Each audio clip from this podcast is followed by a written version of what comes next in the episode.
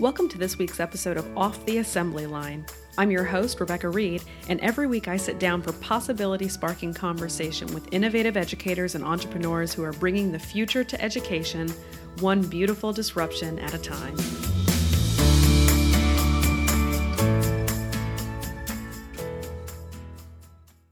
Hey guys, welcome back to Off the Assembly Line. This is Rebecca, and I'm bringing you a brand new episode this week, which we'll get into in just a minute. I wanted to let you know that last week's town hall went so well, and if you're listening and you're a part of it, I'm just so grateful for the knowledge and experience and passion and innovation that was represented in the room. I left with several takeaways, um, but two that were really clear. The first is that we need more events, conversations, and connection like this. We need to get innovators in the room together as often as possible. But, and this is the second thing, conversation can only take us so far it's the necessary first step uh, and the foundation, and to be honest, one of my favorite things. But ultimately, conversation has to translate into action, both independently and collaboratively. So, this was just the start, and I'm already looking forward to the next town hall, which is most likely going to be held in early May, and where we'll dive deeper into some how might we conversations um, and outline some potential innovative solutions and start talking through some action steps that we can take away from the call. I'd love to have your voice in the conversation if you're interested, so stay tuned for more details. Okay, this week I'm talking with Don Wettrick, the CEO and co founder of the StartEdUp Foundation and the host of the StartEdUp podcast. Don has spent 20 years teaching students how to get into what he calls the entrepreneurial way of being and how to use innovation to connect to a larger life purpose. What started in the classroom has grown into a global network of renowned innovators, educators, and entrepreneurs dedicated to helping teachers and students change education by building innovation and entrepreneurship into the fabric of the classroom. Don and I talk about why this approach is so important, what it looks like in action, and how to get started. Here we go. Don, I am so glad to have you on the show today and really eager to dig into some true education innovation discussion. Thanks, Rebecca. I'm excited to be here. Awesome. So I saw on your website um, you've got this great quote that your your dad Chuck Wettrick said, and he said, "I don't care if you teach for 20 years, just don't teach the same year 20 times." And um, which I just love that. And looking at your professional journey, uh, you were teaching innovation back in the late 90s, sort of well before this wave started to crest. Is it safe to say you grew up with an innovative mindset or in an innovative environment? Yeah, I mean, in a way, yes. Um, I, I think the the dad quote was pivotal in the sense that you know, and, and technically, small correction. You know, the the way I taught the middle school English class might have been innovative, but I didn't start the innovation class until later. Um, but that being said, I mean, yeah, my my dad's quote was, "Look, you know, he he had been teaching for a long enough time that he's like, just don't keep repeating the same thing. Make sure you stay fresh. Make sure you know what's working, double down on it. What's not working, throw it out." And so, yeah, I think that's a that's a big part of the the whole innovation you know, looking towards what's relevant and, and getting your mind straight. Right. Yeah. So you've created this foundation and network called StartEdUp. Can you sort of take us on a bullet train ride from uh, the classroom to yeah. the work you're doing now? Well, yeah, the the class um, really there's a single point of origin, and that was Daniel Pink's TED Talk. Got a got an email um, not too long after that TED Talk came out and said, Watch this. I watched it during my lunch break, and then I showed it to my class the next period. Um, and basically, in that was talking about, you know, what great work environments do to motivate and innovate their employees. And so I thought, why not school? Why not here? Mm. And very long journey made into a couple sentences. I asked to have my own class and the class started off kind of rough. Uh, there's a whole conversation about that on why, but essentially it got off the ground and things were going well. Now, I started to talk to more teachers and and and more school administrators. and like, man, we should have this class. We called it Innovation in Open Source Learning, and um, it was met with a lot of no thanks. you know, uh, you know, like, you know, is this going to increase uh, student uh, scores on, on on the state standardized tests. I'm like, I don't know. Right. Like maybe, probably not. Okay, well then we're done here. Um, and the foundation was was a collection of things, but a lot of it was all of a sudden, you know, Shark Tank kind of started to become popular and we were doing events uh, to get our students out of school because you know I was still starting to work with with kids not just in my high school, so we'd invite them to events and then do like pitch competitions or reverse pitch competitions, and um, then the state of Indiana kind of stepped in and they're like, "Hey, we have this statewide pitch competition. Do you want to help with it?" And then eventually they kind of you know handed it over to us and. Uh, the best way to do that was to be a nonprofit, and you know now we're trying to set up chapters all over the state and get more students involved in innovation entrepreneurialism. Hmm. Love it. Yeah. So, all right. So your mission, um, this, I mean, I pulled this directly from your site. Your mission is to empower students and teachers to actively change education through employing innovation and entrepreneurship in the classroom. Amazing. What does that actually look like? Yeah, what it looks like a lot of times is it, it wrapping around a really basic term would be genius hour, twenty percent time mm. uh, at at the grade school level, maybe the in uh, the middle school level. Um, I think most optimally when you get to high school, I think it needs to be its own elective. Mm-hmm. Uh, I, I I love the Genius Hour movement. Um, it kind of took hold. I really do think that Daniel Pink's kind of the godfather of that. Um, but you know, 20 minutes on a Friday is really what it boiled down to. It's, you know, show and tell for some reason ends in kindergarten or 1st hmm. grade. Well, let's extend that out. Let's have the students see what they can collect and connect. Let's see what they can, you know, want to kind of show off on the things that they learned that wasn't in the regular curriculum. Um, and that's great. Those are, you know, that kind of shows the kids in grade school that school is a place to things you have to learn, but also a time where you things you want to learn.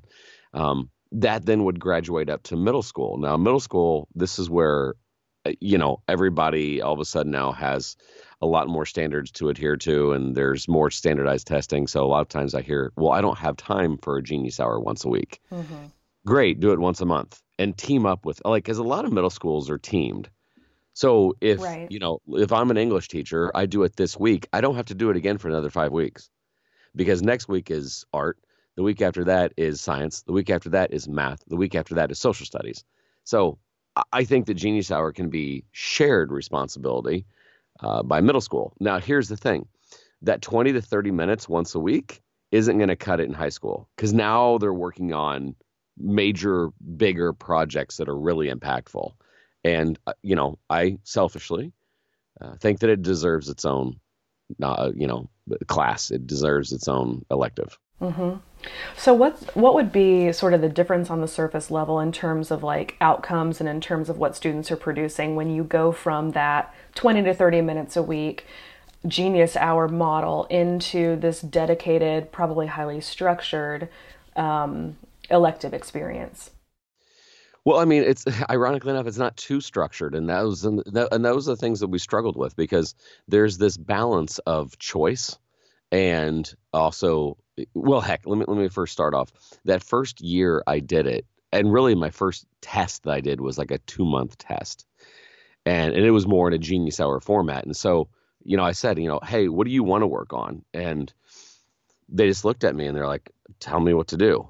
Mm-hmm, mm-hmm. i was like well no no you have this gift of an hour and a half this block what do you want to work on now my a and b students just looked at me and they're like I, how do i get a good grade what do you want me to work on? Meanwhile, my C and D students were like, "Are you serious? can, can, seriously?" So if I told, and so we started getting some interesting things that they're working on. Um, so the structure really eventually kind of adapted over time. But you know, if I just said you're free to work on anything, they worked on nothing. Right. And yet, if and yet, if I was too structured, they treated it exactly like school. Right. And now it just became a circus you know, or I should say a hoop to jump through of I'm going to pretend and I worked this hard to get this grade. And so it kind of missed the point and the mark as well. So um, there was this delicate balance of really the first six to seven weeks that we had was a little bit more structured. We learned about you know what was out there, what the future was going to hold, um, how to backwards design things, how to form a team, why why you should be on LinkedIn at age 16, um, how to network, uh, and, and then open source learning. So you know the things that you're passionate about, you start finding those people that do things of that nature. So if a kid goes, I really want to learn uh, event management and concert promotion, Mr. Wettrick doesn't do that. I don't mm-hmm. know where again, but if we open source that, we can like I can find people. Right. That's the nice thing about teachers. Like we know everybody. If you've taught for 20 years, you know a lot of families. Right. So we put that to use. And and so once they start open sourcing their learning, we have them meet with people via Skype or sometimes they leave the school. And then from there, like we set deadlines, we set accountability measures. And um, you know, that's that's kind of the way we we we grew and, and the way and I'm not gonna lie, it's still hard. Like I have learned in no uncertain terms. And by the way, this is not just kids, this is adults. Mm-hmm. The hardest thing in the world is the things that you tell yourself you're going to do. Say a little bit more about that. Well, I mean, New Year's resolutions. You know, this is the year I'm going to quit smoking, or I'm going to read a book a month, or I'm going to lose weight. Those things sound fantastic. It com- feels good coming out of your mouth. Then the alarm goes off and you press snooze. The hardest things to do are to keep yourself accountable and uh, you know, uh, like, but at the same time, when we start talking about, you know, like fill in the sentence of, you know, what they should teach in school, and everybody's got opinions from how to balance checkbook to, you know, writing a good resume to, you know, whatever. Mm-hmm. Well, like project management. Right. So, so if a kid goes, I want to learn how to code a simple app. Awesome. What does that look like? How long do you need? Like, because you have to backward design that. Like, when's your deadline? Well, if I could have this done by April, awesome. So, if you want it done by April 15th, what will you have to do to have it done by? And then you start setting backwards deadlines. And after a while, you like take it back to, so what do you need to do today? What's your two week plan? And I think that, that was the biggest gift of all is hmm. if you can if you can start breaking down a problem like I want and, and by the way, not soapbox moment here, but that's exactly the mindset we want to get into. In that like like I, I'm so done with identity politics and telling you, people socially signaling on what other people should do. Mm-hmm. We live in a fill-in society. Awesome. What's the solution? Mm-hmm. Well, they should do something about it. They being the government. What are you doing? That, that's my biggest pet peeve. Yeah. Like we need to have people the things that they say. I don't like the way our society does blank. Awesome. What are you doing about it to make it different?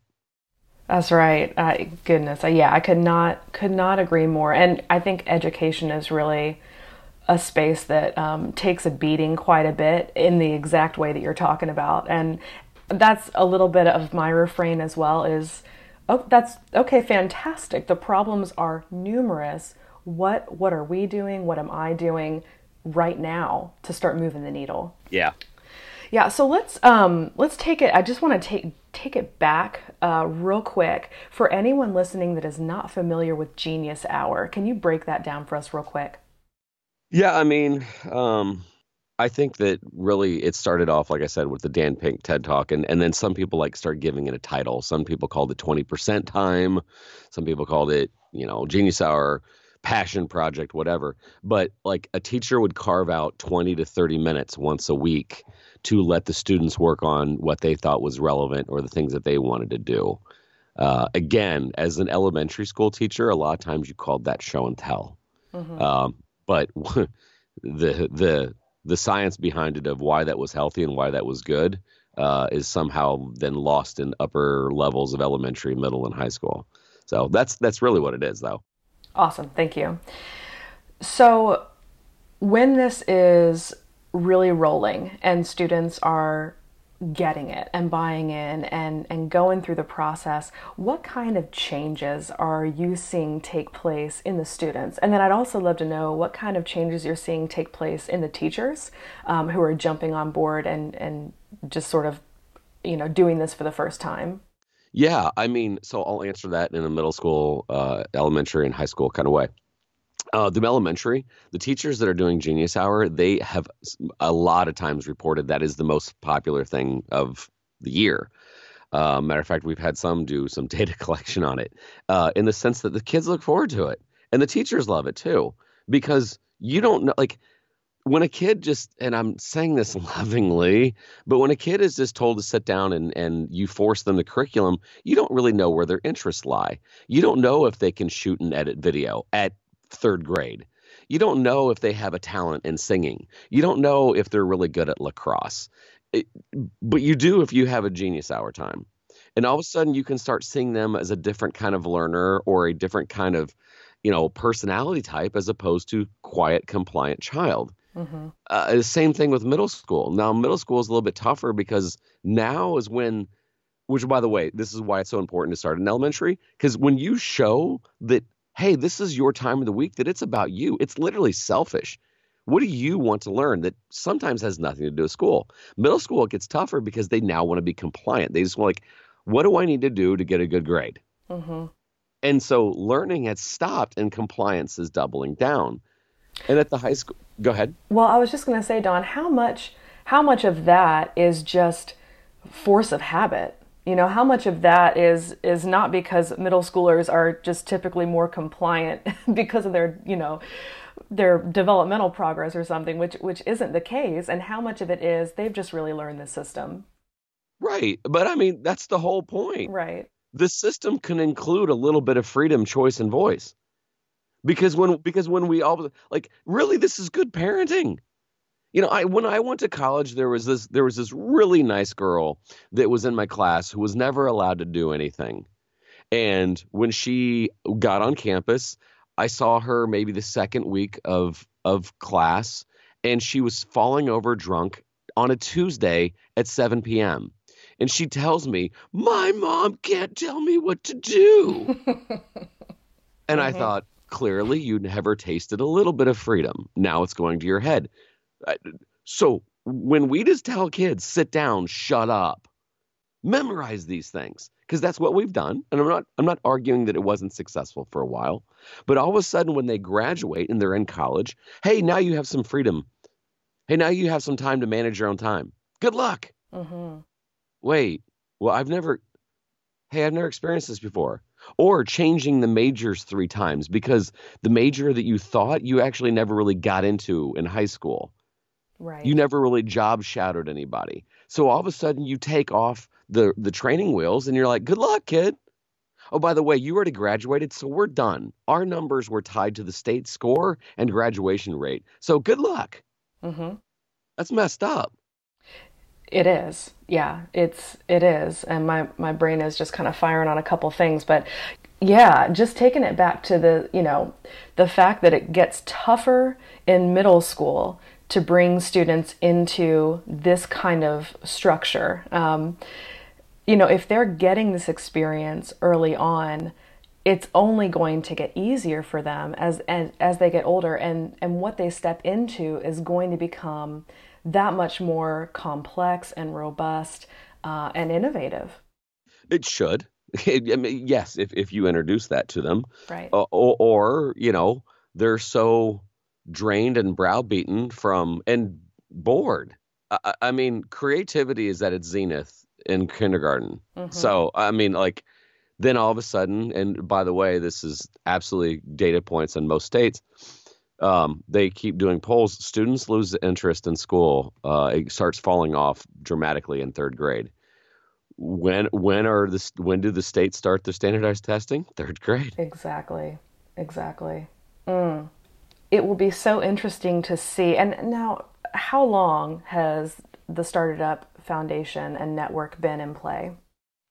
Uh, ever since I backed away from the classroom, what seven months ago? I mean, it's it's oh, new. Uh, okay. I mean, as an LLC, um, you know, I was doing. Although that was that was the thing that was getting hard is that uh, I had a you know Monday through Friday job, and I was doing some consulting with schools after hours, or sometimes I'd have to fly out. As a nonprofit, we're fairly new because a the state of Indiana said you can run now the state pitch competition, but now we've been tasked with starting chapters um, really actually we're spending now outside of my state.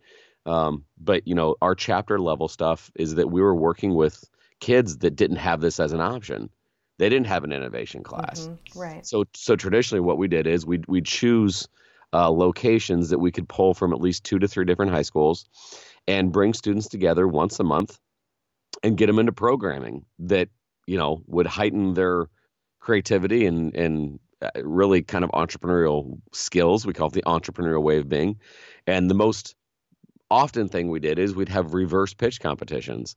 So a, a deserving nonprofit would come in, family shelter, you know, opioid crisis center, whatever. And so they would come in and say, here's here's what we do, here's what our mission and vision is, here's what we struggle with. The kids are asked to, uh, you know, ask some questions as a group, and then they go off into teams of about seven to ten, and they whiteboard for 35 minutes.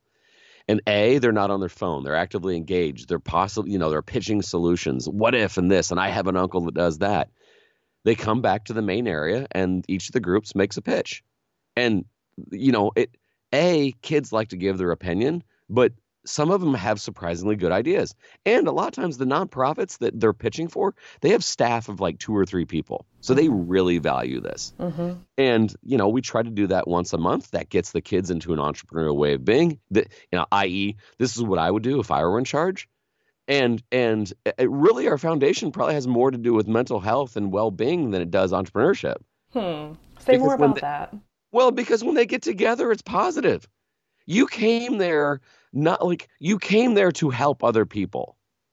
Hey here's a here's a homeless shelter we're going to be helping out. Awesome. Uh, here's what we would do. Sometimes at the end of the night sometimes these places like what do you do you need an internship? I, actually i do.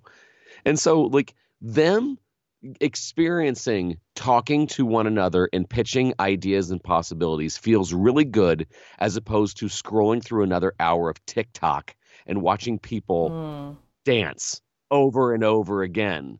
Like, and, and the thing is, kids don't know why they don't have a purpose. They don't know why they don't feel fulfilled because you're on, it's an infinite scroll. Right. You just, you're almost ready to put the phone down, but oh, if I swipe up a little bit, oh, but look what they're doing. And they're like, why am I not there? Why don't I get thousands of hits? Why don't my abs look like that? And why am I not in Maui? You don't like what you do. And so if I get them out of that and into a state of purpose, it feels good. Mm-hmm. That makes perfect sense. I'm always very curious about the hard part. You mentioned that for students, the hard part is the accountability, figuring out a way to do the thing you said you were going to do. What's the hard part for teachers? Oh, taking the risk that this is going to drive away from the machine that is college and the sometimes the mentality of the parents that hey, I just studied my way and was a general studies major in college, and it turned out for well for me in 1991. Mm, mm-hmm. Awesome. I'm glad it worked for you like the risk is like can we allow them to work on some things that aren't straight academia well how is your gpa now structured is this a weighted course how's my son going to get into a famous college if this isn't a weighted course no he should take another ap whatever why oh so so he can memorize his way in and get a better gpa and somehow everything is to has your son worked on anything other than academia has your daughter looked into careers uh, or has she just taken the curriculum? Well, she'll figure out what she wants to do in college. That's an expensive thing to do, man. So the risk is trying something new. That's just, that's it. And the parents thinking you're crazy. Okay, so the risk. So let, let's just speak to that a little bit. You know, that's that's a real fear. What are you actually seeing play out when people do take that risk? Uh, it's still not a guarantee. Normally, um, the student will say, "Dude, I was about to major in that next year. Thank God," because because in the class they uh, like I would ask them, you know, what do you think you might want to do once you leave this building? And so I would get them connected with people in that industry. Or, like the most cliche example is I'm going to be a coder. I'm going to learn how to code. My dad said there's a lot of jobs in coding.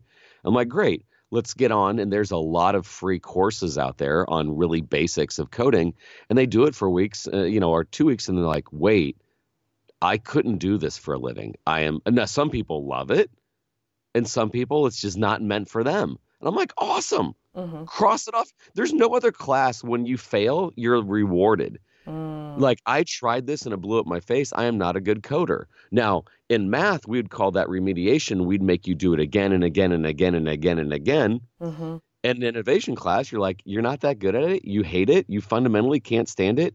Okay, scratch it off your list. What would you want to do instead? Right. And think about the value of that learning compared to, you know, some some discrete skills or or discrete knowledge. You know that that's important, but the value of that learning for that student for the long term. Yeah, and and and, and it, it's it's funny to think about. Um, school is not into supplying time for the things you're good at. They supply more time for the things you're bad at imagine a school if if imagine a school that kept making LeBron James take more golf lessons. They took away his time to practice basketball because he showed he was proficient. It's an interesting way to look at it. So, what about parents? Let's talk about the parent side of things. We've kind of alluded to it a little bit, touched on it a little bit. What's the best thing that parents can be doing to help their students get into the entrepreneurial way of being? Um, allow like ask them questions about what they're interested in get them involved travel um you, you know like do not just let them sit on tv or on youtube or you know infinite scroll like what is your purpose man what do you you know what what would you die for and when are you going to start living for it because it, like i think that's the key to a lot of this parents that know exactly where their sons or daughters passions lie they foster it. If they have no idea, which by the way is the vast majority, they're like, ah, maybe they'll figure it out. Okay, like get them out. What is it?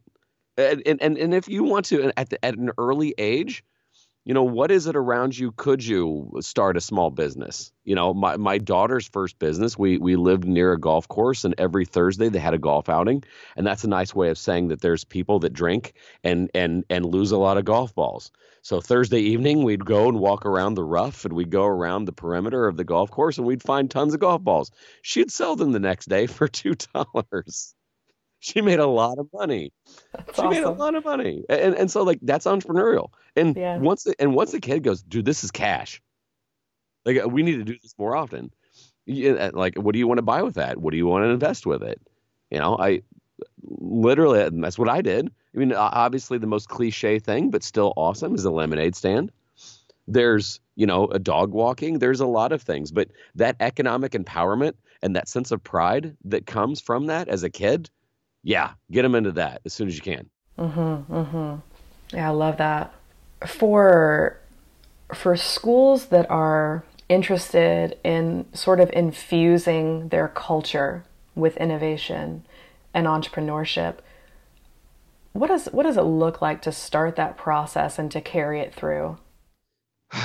um, again, I think most optimally it starts as early as you can at the elementary school levels. Uh, but there's just a time commitment. Actually, there was a school I worked with, and this is what they decided. This was this is. I had worked with some of the teachers that were really passionate about it, and there was a lot of teachers that weren't. And and so the principal goes, "Well, I'm going to make sure that all of them do a, a Genius Hour next year." And I'm like, "No, don't do that. Whatever you do, don't." I said, "However, do you have some flexibility on sending some teachers to other grades?" And they went, "Yeah." And I said, "Okay." And so I started looking around. Um, and really the first the kindergarten first grade class we're doing all right as is so i thought okay there's second third fourth and fifth at this school i said are there and i noticed that there was about 10 teachers uh, that were really into the genius hour thing and so i said okay just make sure that there's one per grade level and that way and then by the way you can have team names so you can have an innovation track starting in second grade and if you had mrs smith you're guaranteed in third grade to get Mr. Anderson. And then if you had Mr. Anderson, you're guaranteed to get Mrs. Krabappel. Now, why? Because all those teachers were going to set a, a dedicated time to Genius Hour. And here's what happened the teachers that weren't interested in this are like, well, that's cute. Awesome. Good for you. Then the parents, you win them over. My child has never been this passionate before. Did you see what they did? Did you see that video project? Did you see that podcast they recorded? Aren't I proud? Okay, year two, now more parents were like, they heard about Genius Hour, except their son or daughter wasn't in the Genius Hour innovation mm-hmm. track. So year two, there was a lot of more teachers to go, hey, we want to be involved in. By year three, darn near all of the teachers felt like, you know, this is worth it. So just you know, a, a foster that um, time with the teachers that are willing to do it, allow them the time to showcase it, and then see if it spreads. If it doesn't, it doesn't. But that to me is better than the the principal having an all staff meeting on the first day of school and saying y'all are doing genius hour. I, right. I don't think that's the right thing to do. Right, right, right. Mm. Are you seeing any like entire districts uh, that are bringing this this yes. kind of time and approach in? Yes. And uh, what? Tell tell me about that. Um, oh, politically, this is where I get in trouble. Um, I, I probably see it more as a, a, in the charter schools. Yeah. Um, now there's a whole can of worms you can open up on that. Mm-hmm. Uh, on some of the fairness of charters and all that other So I'm not going. That's not today's podcast. Nope. Uh, but I have seen a lot that there have been some schools singularly built on curiosity, uh, inquiry, uh, innovation, uh, that kind of thing. Um, oh, she's gonna really freak out because I um, uh, Caitlin Scales. I interviewed her. There's a, there's a school network in um, Boise, Idaho, that blew me away. That they even had like a consulting group, and the students ran a lot of things, and and and they were very, you know, of course, there's the project based movement. Mm-hmm. Although, again, people have asked me, what's the difference between you know project based learning and Genius Hour? And I'm like, well, PBL is still that genre. Right. So if you're a history teacher, your project has to be over some the unit you just did in history. Although I love project based learning, by mm-hmm. the way. Mm-hmm. Um, but you know, yeah. But um, you know, but yes, I, have seen certain school districts, not all, uh, that really embrace this and and try to push towards a lot of, you know, student output and and real world outcomes. Mm-hmm. Yeah, I was so curious. What what are some of the best things that you've seen students create? Like, are there any stories or examples that just really pop immediately?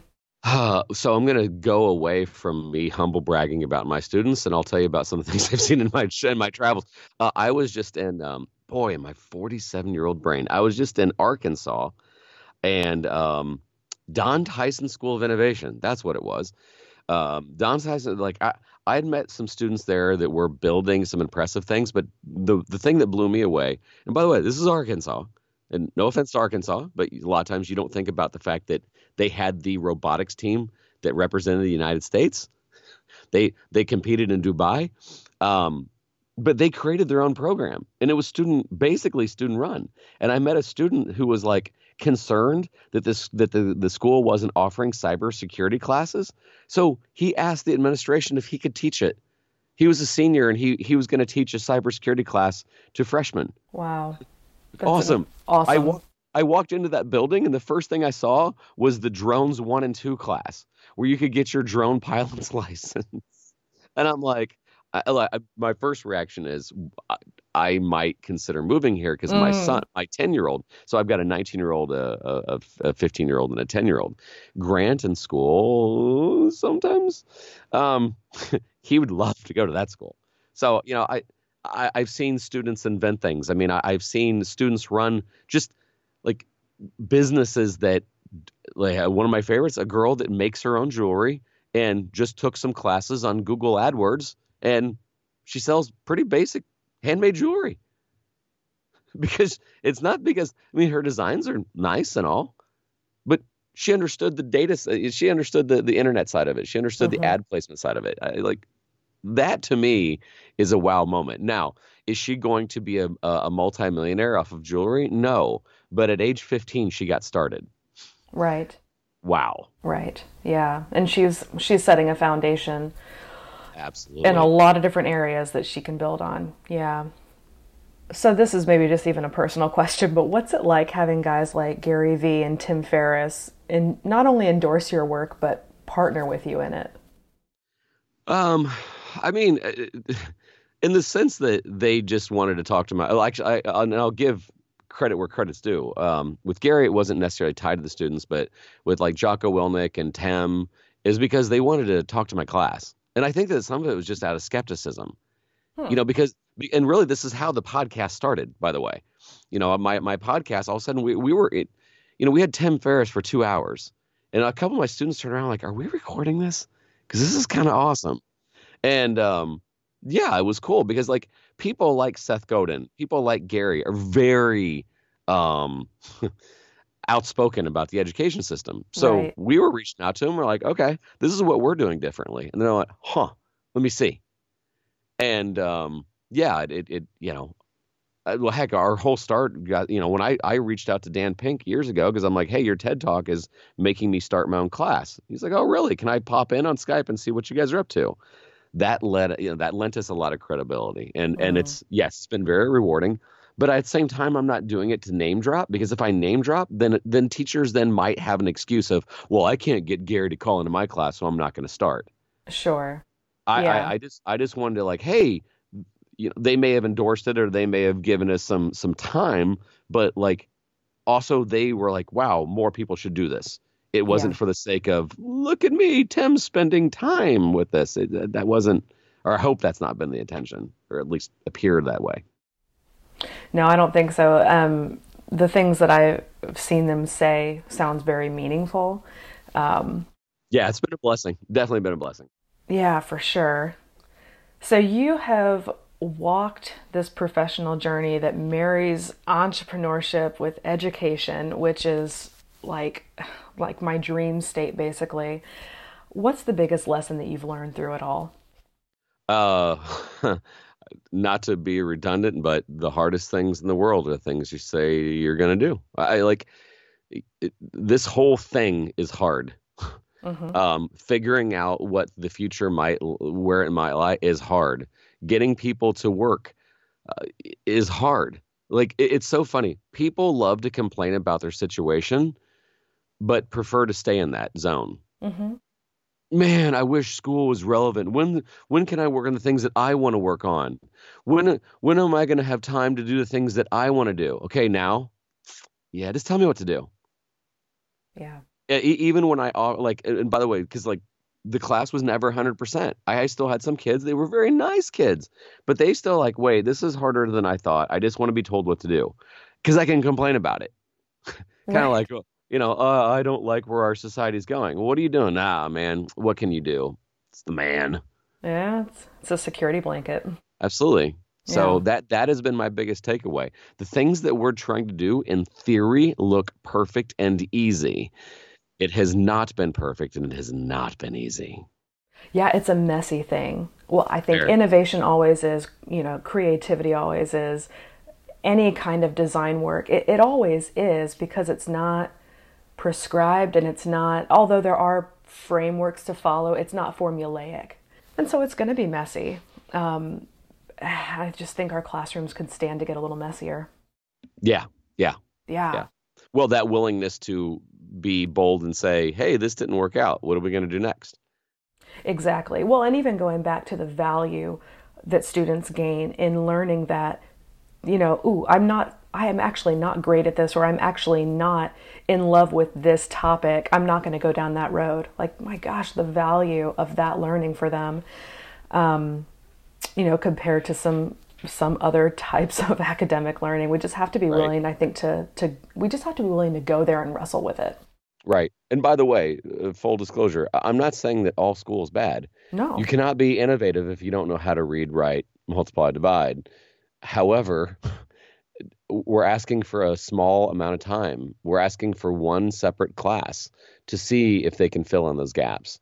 Um, I'm not wanting to throw all, you know, the bathwater out. You Right. know, uh, Mhm. just add a little bit to it. Right, and I'm glad you mentioned that because I think that's the that's the fear that creeps up in a lot of people's minds when we start talking about anything that's that's a departure from from the traditional approach and structure. So I think it's I think it's always good to kind of um, re-emphasize that. Definitely. As we start to kind of wrap up here, Don, I always love to ask my guests who who they're giving an A to right now, um, and you can sort of take that for whatever it's worth for you. But I'd love to kind of pitch that to you. Who are you giving an A to? I'm giving an A to uh, two individuals because they started this conversation a lot sooner than I ever did, and that is Mike Rowe and Dan Pink. Mm. Um, Dan has been talking about this and what motivates people and the timing of it. Uh, and Mike Rowe has been sounding the alarms of the careers that we're overlooking and the schooling that it takes. And he has been um, a beacon of hope for a lot of people. So mm-hmm. I am I this foundation is is you know sitting firmly on the shoulders of giants for sure. So Mike Rowe, Daniel Pink. Awesome. And then how can people get connected with you and the network? Yeah, uh, feel free to.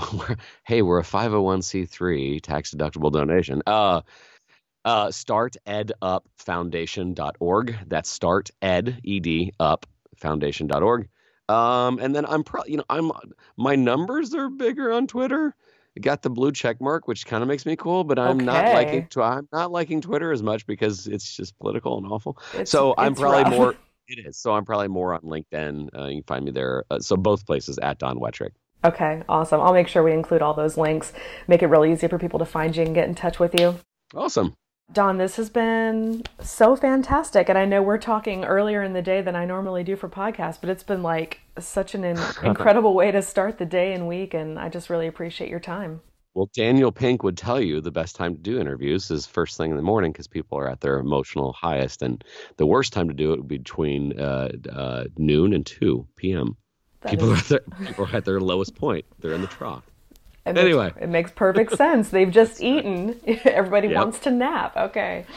All right. Anyway, but thank you so much, Rebecca, for having me on. I sincerely, sincerely appreciate the opportunity to talk about the, the foundation and innovation. Awesome. Thanks, Don. Keep doing what you're doing. Thanks again for listening to Off the Assembly Line. If you're loving the show, the best way to support it is by rating and reviewing on Apple Podcasts and by sharing with others who you know need to hear it. Episode information and resources can be found in the show notes or at offtheassemblyline.co. If you want a copy of the Education Innovation Town Hall recording, send me an email at rebecca at teachermastermind.com. Have an amazing week, and no matter what is going on in your world, lean into possibility. See you next week for a brand new episode.